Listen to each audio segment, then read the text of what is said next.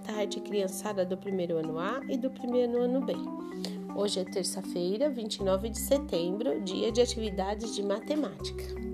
Então vamos à página 125 do livro Trilhas número 2. Atividade 6. Medidas de não medidas não padronizadas. Trilha de conhecimentos. É possível medir um objeto utilizando outro objeto ou utilizando nosso conhecimento. É possível medir um lápis com uma borracha. É possível medir uma, uma pessoa com um lápis. É possível utilizar nosso conhecimento para saber se uma roda gigante é maior ou menor que uma pessoa. Já sabemos muitas informações sobre medidas. Bom, então olha só, gente, nós temos aí nesta página alguma, alguns exemplos de, de como medir as coisas, né? Então lá em cima ele diz que é possível você medir o lápis com uma borracha. É possível você medir uma pessoa com um lápis. E é possível utilizar o nosso conhecimento para saber que a roda gigante é maior ou menor que a pessoa, né? Todas essas informações são importantes para nossas atividades de hoje. Então, página 126, vamos praticar. Atividade 1. Nesta atividade, circule o que se pede. Letra A. O objeto mais pesado. Prestem atenção. Nós temos uma panela, um cotonete e uma colher. Qual que é o mais pesado? Circule o mais pesado, certo? Na letra B, o objeto mais leve. Nós temos a lâmpada, o fogão e a cadeira. Qual que é o mais leve? A lâmpada, o fogão ou a cadeira? Na letra C, o balde que cabe mais. Olha, nós temos o balde amarelo, o balde verde e o balde vermelho. Qual desses três cabe mais? Circule o balde que cabe mais. Letra D. A garrafa que cabe menos. Olha, nós temos três garrafas diferentes. Vocês vão circular aquela que vocês acham que cabe menos, menos líquido dentro, certo? Bom, agora na página 127, letra E, o prédio mais alto. Circule o prédio mais alto. Na letra F, a fita mais fina. Olha, nós temos três tipos de fita, é a mais fina. Na letra G, o cabelo mais curto. Qual dos três tem o cabelo mais curto aí? Circule, certo?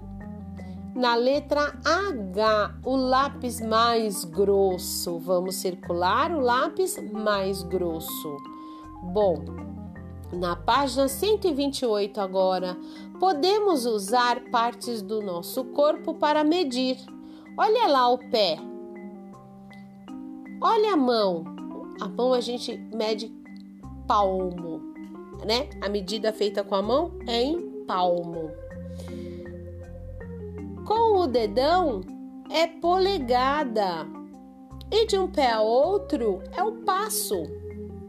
Podemos medir com o polegar objetos pequenos. Olha lá quantos polegares foi preciso para pegar exatamente o comprimento do lápis. Ó, vamos contar?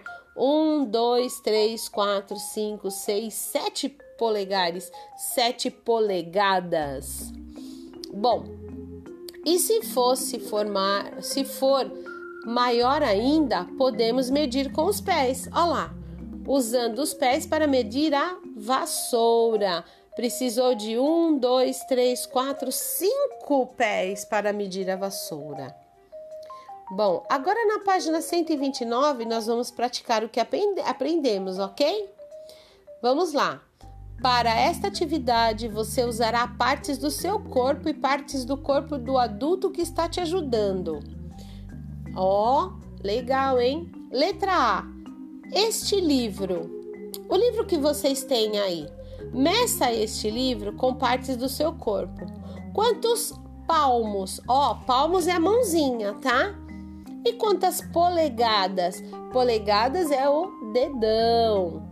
Então vocês vão medir o, o livro com a mãozinha e com o dedão. Ouse, olhe o exemplo lá de cima, quando foi medido o lápis com o dedo, que é o polegadas, né?